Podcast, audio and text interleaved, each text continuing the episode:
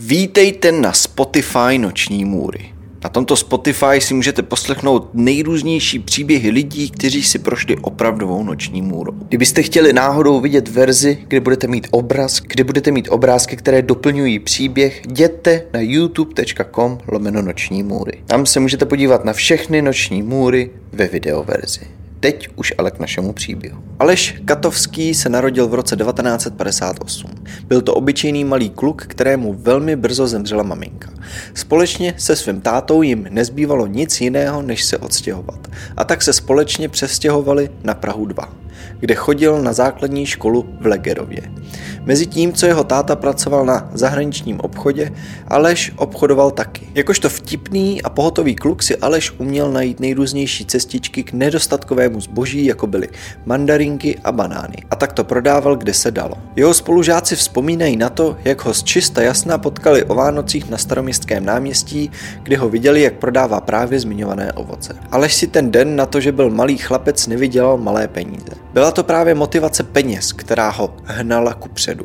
Věděl, že jednou to nebude pár desítek korun, ale jednou to budou tisíce a pak miliony. Postupem času si Aleš našel cestu k dost penězům. Co mu ale nejvíc otevřelo dveře, byla revoluce v roce 1989. Najednou se totiž otevřela hranice, trh a začala svoboda, na kterou dodnes vzpomíná celá Česká republika. Pro Aleše, kterému už bylo přes 30 let, to najednou znamenalo, že mohl začít podnikat ale hlavně cestovat, díky čemu se dostal k velkému množství valut. Valuty jsou cizí měna jako například dolary, franky nebo marky, což byla původní německá měna. Aleš tyto valuty měnil v Čechách za lepší kurz, než nabízely například banky. Těmto lidem se říkalo vexláci. Aleš v tu dobu začal lítat v opravdu velkých penězích, ve statisících. Když už kolem něj byly tyhle velké částky, myslel Aleš dost často na svou bezpečnost. Všechny ty zprávy, jak po revoluci a hlavně po zrušení trestu smrti, kriminalita roste, v něm vyvolávalo pocit, že by s tím měl něco začít dělat. Lidé po revoluci nezačali pouze podnikat legálně. Bylo to zároveň i nelegální podnikání v podsvětí, které rostlo. Statistici tvrdí, že po revoluci kriminalita v České republice zrostla o čtyřnásobek. Krom peněz se Aleš věnoval také sportu. Přesněji posilování. Chodil do posilovny v Praze Podolí, kde se jednoho dne seznámil a následně skamarádil s chlapem jménem Karel. Karel se stal postupem času velkým kamarádem Aleše. Na jednou z příležitostného potkání se v posilovně s Karlem se oba začali domlouvat na čase, kdy přijdou do posilovny, aby měli zaručený, že se oba v posilce potkají. Takhle měli víc prostoru se spolu bavit o jídle, o nejrůznějších technikách posilování a celkově o životě, o biznise, kdo co dělá za práci a tak podobně. Karel vyprávěl Alešovi, že dělá v útvaru rychlého nasazení, neboli urna, ale že tam prd platí, že si prý víc vydělá jako vyhazovač na diskotékách. Alešovi v tu chvíli došlo, že by mu Karel mohl dělat bodyguarda. Konec konců někdo by se mu hodil, kdo by mu kryl záda. A tak se Karla zeptal, jestli by do toho nešel. A on řekl, že jasný, že rád. Všechno se zdálo pro Aleše relativně perfektní. Plnil si svůj dětský sen stát se milionářem. Koupil si naprosto nové auto, Škoda Favorit. Aleš měsíce takhle obchodoval v zahraničí a v Čechách, po svém boku měl Karla, který ho chránil, takhle cestovali za obchodem a převáželi nejrůznější množství valut a peněz. Aleš dokonce Karlovi tak věřil, že mu nedělalo problém po nějakém čase mu svěřit nemalé množství peněz, které Karel sám převážel. 5. dubna roku 1991 byl Aleš doma večer s přítelkyní. Vyprávěl své přítelkyni, že má ještě ten den důležitou obchodní schůzku a že domů dorazí pozdě. Oblékl si tedy bundu, usmál se na svou přítelkyni, které dal následně pusu a rozloučil se s ní. Přítelkyně Aleše tedy trávila večer sama doma.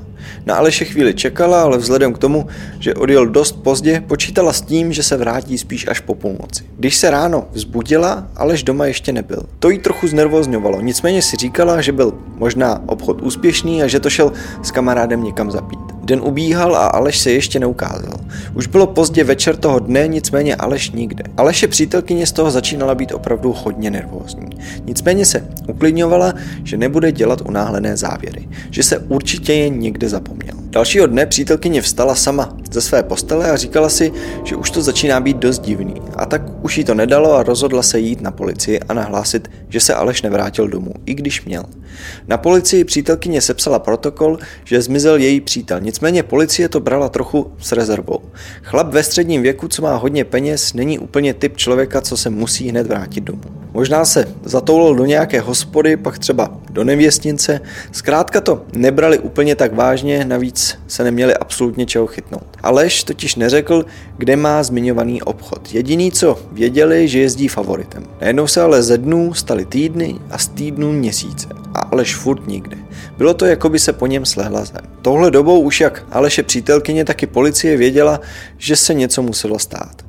Nikdo ale absolutně netušil, co se mohlo stát, až do chvíle, než našli Aleše auto. Z čisté jasna se totiž objevilo v jednom německém bazaru. A nejhorší na tom celém bylo, že na sedadle řidiče byla Aleše krev. Jeden by si možná řekl, že ten, kdo prodával to auto a nechal v bazaru své jméno, bude vodítko k tomu celému.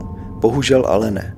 Auto prodal naprosto cizí člověk, který pod úplatkem auto odvezl a prodal do Německa. O dalších několik nekonečných měsíců, kdy policie neměla absolutně žádné vodítko, se dozvěděla, že se někdo vychloubá v podsvětí na diskotékách, že dává do sudu podnikatele. To logicky policii velmi zajímalo a tak se snažila dozvědět se víc. Narazila na informace, že tyto zmiňované sudy dávají někam do Orlíku. Tuto informaci si ještě ověřili u jednoho informátora. Jeden z podezřelých tou dobou byl Aleše bodyguard Karel, kterého ale nemohli jen tak zabásnout, protože na něj neměli absolutně žádné důkazy. Jedinou naději, kterou měli, byla vodní nádrž Orlík. Problém byl v tom, že vodní nádrž Orlík je 68 km dlouhá o rozloze 2545 hektarů a maximální hloubce 74 metrů. Zdálo se to jako hledat jehlu v kupce sena. A aby toho nebylo málo, maximální hloubka, kterou v tu dobu byli policejní potápěči schopní podstoupit, byla 30 metrů. Dalších několik týdnů uběhlo a k policejnímu důstojníkovi se dostala informace, že v Ostravě je parta potápečů, která je schopna dostat se do velkých hloubek. Bez váhání se tedy vydal na cestu do Ostravy, kde se snažil domluvit potápečům, jestli by neskusili tyto sudy najít. Po přemlouvání a domluvení dohody, že to bude utajená akce, ostravský potápěči nakonec souhlasili. Bohužel ale z policejního prezidia dostali pouze pět dnů na to tyto sudy najít. Dohromady trvalo rok, než policie dala dohromady tento tým, který by byl schopný vylovit něco z takovýchto hloubek. Tajnou akci pojmenovali Bifenil. Začali v pondělí 10. července 1995, brzy ráno těsně před přehradou, kde byla maximální hloubka 70 metrů. Říkali si totiž, že ten sud museli dostat k vodě autem a tohle bylo jedno z míst, kterého by ho mohli schodit do vody. Začaly velmi dlouhé přípravy, kdy měřili opravdovou hloubku vody. Původně byla smlouva s policií domluvena na maximální hloubku 60 metrů, potápěči ale byli ochotní do maximální hloubky 70. Potom tam manipulovali třeba s hadičkama, které přiváděly kyslík, i přesto, že byla polovina léta v takovýchto hloubkách se teplota pohybuje okolo 5 stupňů Celsia. A tak potápěči pod neoprénem museli mít několik vrstev oblečení navíc, aby to celé zvládli. Další problém, kterému čelili, když hledali v takovýchto hloubkách, bylo, že tam je naprostá tma. Baterky, které používali, svítily maximálně 1,5 metru předně a to pouze v případě, že nerozvířili bahno, které bylo na dně. Na samotné hledání v těchto hloubkách měli 2 až 3 minuty. Samotný sestup a výstup zabral totiž 45 až 50 minut. Byla to opravdu neuvěřitelně nebezpečná akce na svou dobu, která se konala na rozlehlém místě, na kterém měli extrémně málo času. Po dlouhém horkém dnu a extrémně náročném potápění došlo jednomu z policejních vyšetřovatelů, že Karel bodyguard Aleše byl v urně a že součástí výcviku bylo bungee jumping. Tak policejní vyšetřovatel zavolal na urnu a ptal se, kde tento výcvik bungee jumpingu probíhá. A odpověď zněla Žďakovský most. Tým po prvním neúspěšném dnu se okamžitě přesunul pod Žďakovský most, kde ještě to ráno testovali, kam by tak zhruba dopadl sud. Kdyby ho pachatelé opravdu hodili z mostu a tak sud naplněný vodou hodili z 50 metrové výšky zhruba v půlce mostu. Na ten sud navázali bojku a potápěli se na místě, kde tato bojka plula. V úterý druhý den tajné akce Bifenil začali hledat v okolí bojky, ale bohužel nic nenašli. Ve středu vyzkoušeli nejrůznější sonary, které používali z lodě. Používali cokoliv, co by jim mohlo pomoct urychlit najít tyto sudy, nicméně bez úspěchu. Byl už čtvrtek. Hlavní vyšetřovatel si říkal, že už nemají moc času. Začal zkrátka ztrácet naději, když v tu chvíli se ozvalo z vysílačky Mám sud a je na něm svár. Všichni okamžitě ožili. Připravili jeřáb, na jehož konec ukotvili 200-litrový zrezlý barel, který následně vytáhli. Tento barel měl na boku otvor, z kterého vycházela jakási tekutina. Otvor tedy zazátkovali a dali do velkého pytle. Potom barel zdvihli a naložili do obrovského lavoru, který převezli k soudnímu patologovi. Soudní patolog udělal bruskou okolo vrchní části sudu provizorní víko, jako kdyby otvíral konzervu. V sudu nakonec našli lidské ostatky. Všechnu tekutinu v sudu přecedili přes různá sítka. Díky tomu takhle našli například zuby a dvě celoplášťové střely. I přesto, že tělo bylo zalité louhem, díky tomu, že ho výborně utěsnili a nešel tak do toho sudu vzduch, byly ostatky těla v celku dobře zachovalé. Tělo, které ten den našli, ale nepatřilo Aleši. Policie se na Orlí chtěla vrátit a to kvůli tomu, protože nehledala jen mrtvé tělo Aleše. Policie hledala pět mrtvých těl, o kterých se domnívala, že by tam mohly být. Počítali ale i s variantou, že by jich mohlo být víc. Když se v sobotu vrátili k řece, byla úplně plná novinářů. Akce praskla do médií. To způsobilo, že policejní tým začal dost spěchat. Původně chtěli v klidu vše najít, na to ale neměli už čas. Důvod, proč policie nechtěla, aby se věci dostaly do médií, bylo hlavně kvůli tomu, protože nechtěli vystrašit podezřelé. Už několik let měli totiž vytipované podezřelé, nicméně nedostatek důkazů jim nedovoloval je zatknout. Hráli tedy teďkon zkrátka o čas, kterého moc neměli a který nehodlali ztratit. Aby stihli zpracovat veškeré návrhy na domovní prohlídky a zadržení všech podezřelých, tak prakticky tři dny nespali. A mezi těmito podezřelými byl i bodyguard Aleše Karel. Karel byl tou dobou na invalidním vozíku po autonehodě, kterou měl v roce 1994. Když šli Karla zatknout, narazili na problém. Měl totiž zbraň přiloženou u své hlavy. Chtěl se zabít. Vyjednavatel po zhruba třech hodinách domlouvání Karlovi, aby to neudělal, ho nakonec přemluvil a on si tak život nevzal. Pro vyšetřovatele to byla obrovská úleva. Kdyby si totiž ten den vzal život, bylo by dost pravděpodobné, že by to zbytek podezřelých hodili na něj. Karla nakonec zadrželi, převezli do výslechové místnosti, kde Karel odvyprávěl příběh, který šokoval naprosto celý národ. 5. dubna roku 1991, když šel Aleš na obchodní zkoušku, se měl sejít s člověkem jménem Ludvík, který chtěl údajně vyměnit 800 tisíc korun za valuty. Když dorazili na místo schůzky, která se konala v Rudné, Aleš ve chvíli, kdy uviděl Ludvíka, tušil, že tady něco nehraje. Ludvík tam totiž jen tak stál bez jakékoliv známky toho, že by měl u sebe hotovost. Ve chvíli, kdy začal mít tento pocit, se otočil na Karla a řekl mu, že se mu to nezdá. Karel z toho všeho taky neměl nejlepší pocit. Vystoupil z auta a šel konfrontovat Ludvíka, který mu řekl, že peníze, které měl dostat od svého táty, nemá, protože se zdržel v zahraničí. Karel se s touto informací otočil, nasedl do auta na přední místo spolujezdce a předal informace, které mu dal Ludvík. Pro Aleše to byla okamžitě červená a tak tedy nastartoval auto a chtěl odjet pryč. Když v tu chvíli Ludvík zaklepal na okno Aleše a ptal se ho, jestli by to nemohli udělat zítra. To ale Aleš okamžitě odmítl. Ludvík teda alespoň Aleše poprosil, jestli by ho nemohl odvést do Prahy, že se tam nemá jak dostat. Aleš se slitoval nad Ludvíkem a řekl mu, že ano, že ho tam odveze. Ludvík si tedy sedl na zadní sedadlo za Aleše a všichni společně odjeli. Bylo asi půl desáté večer, když přijížděli do Prahy, přesněji na Zličín. Za železničním přejezdem v ulici Na radosti, která přechází do ulice Plzeňská, vytáhl Ludvík zbraň a za jízdy popravil Aleše střelou do hlavy. Aleš okamžitě zemřel a auto se tak stalo neovladatelné.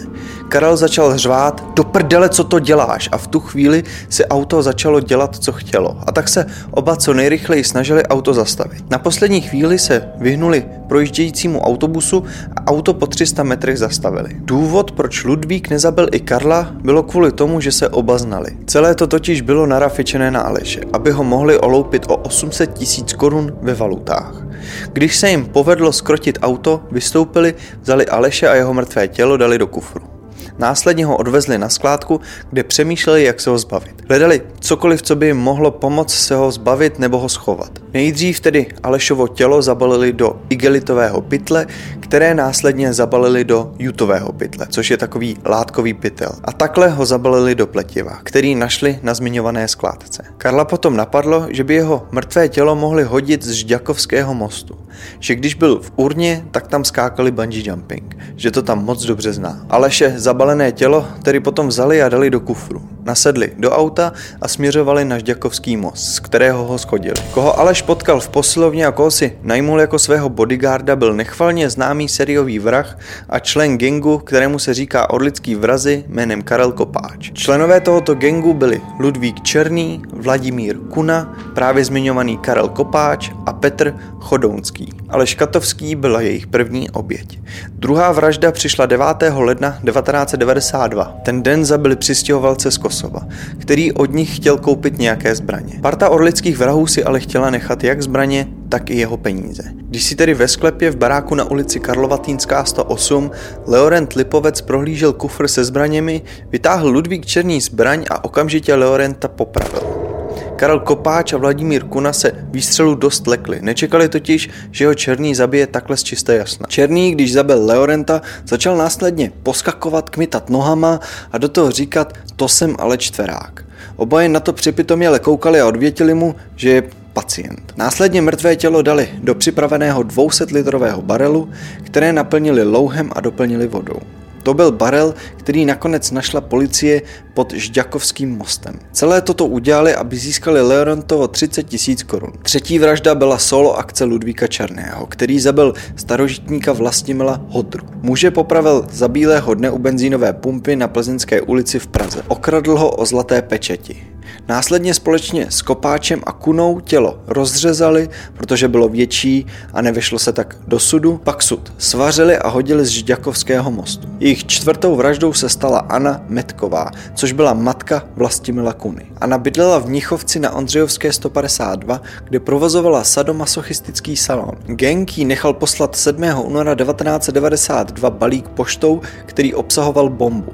Bomba ve chvíli, kdy balík otevřela bouchla a ona na následky zranění o pět dnů později v nemocnici zemřela. Kuna díky tomu zdědil barák a vydělal si tak 1,6 milionů korun. To měl Kuna původně dědit se svým bratrem, nicméně toho následně o jeho půlku obral. Pátá vražda byla další solo kapr Ludvíka Černého, kterého si najeli jugoslávští překupníci drog, aby zabil Albánce Afrima Krieze, a.k.a. Frankieho. Černý si v odpoledních hodinách počkal na Frankieho ve větrné ulici v centru Liberce, kde když se přiblížilo Frankieho BMW, tak Černý vystoupil spoza rohu a usmrtil ho devíti výstřely ze samopalu Škorpion, který měl zabalený do igelitové tašky.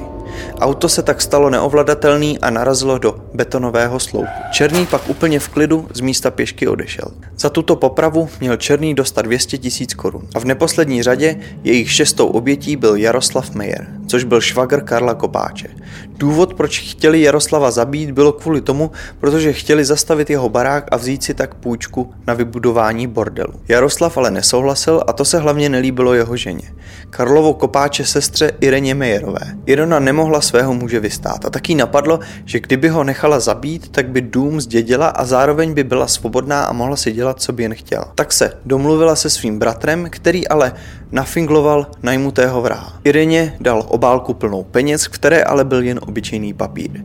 Irena měla tuto obálku vzít a dát jí člověku, který měl vraždu vykonat. Celé to ale bylo nafinglované, protože do toho Karel nechtěl jít.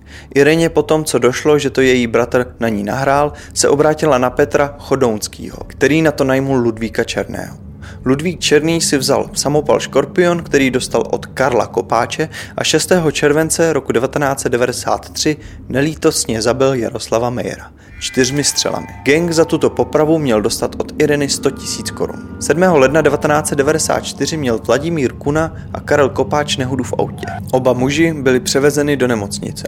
Zatímco Kuna vyvázl bez větších potíží, Kopáč utrpěl zranění páteře, po kterém zůstal upoután na invalidní vozík. Díky této nehodě, díky tomu, že se Ludvík Černý chlubil svými vraždami v podsvětí nočních klubů a potom, co policie našla sudy ve vodní nádrži Orlík, mohla policie podezřelé zadržet. Byl to právě upoutaný Karel Kopáč na vozíku, který polevil a vše dopodrobna policii vylíčil. Krajský soud v Praze 18. dubna 1997 po devíti jednání odsoudila Karla Kopáče k 21 letům vězení. Ludvík Černý a Vladimír Kuna byli odsouzeni na doživotí. Petr Chodonský pak ke 14 letům vězení a Kopáčova sestra Irena ke 12 letům.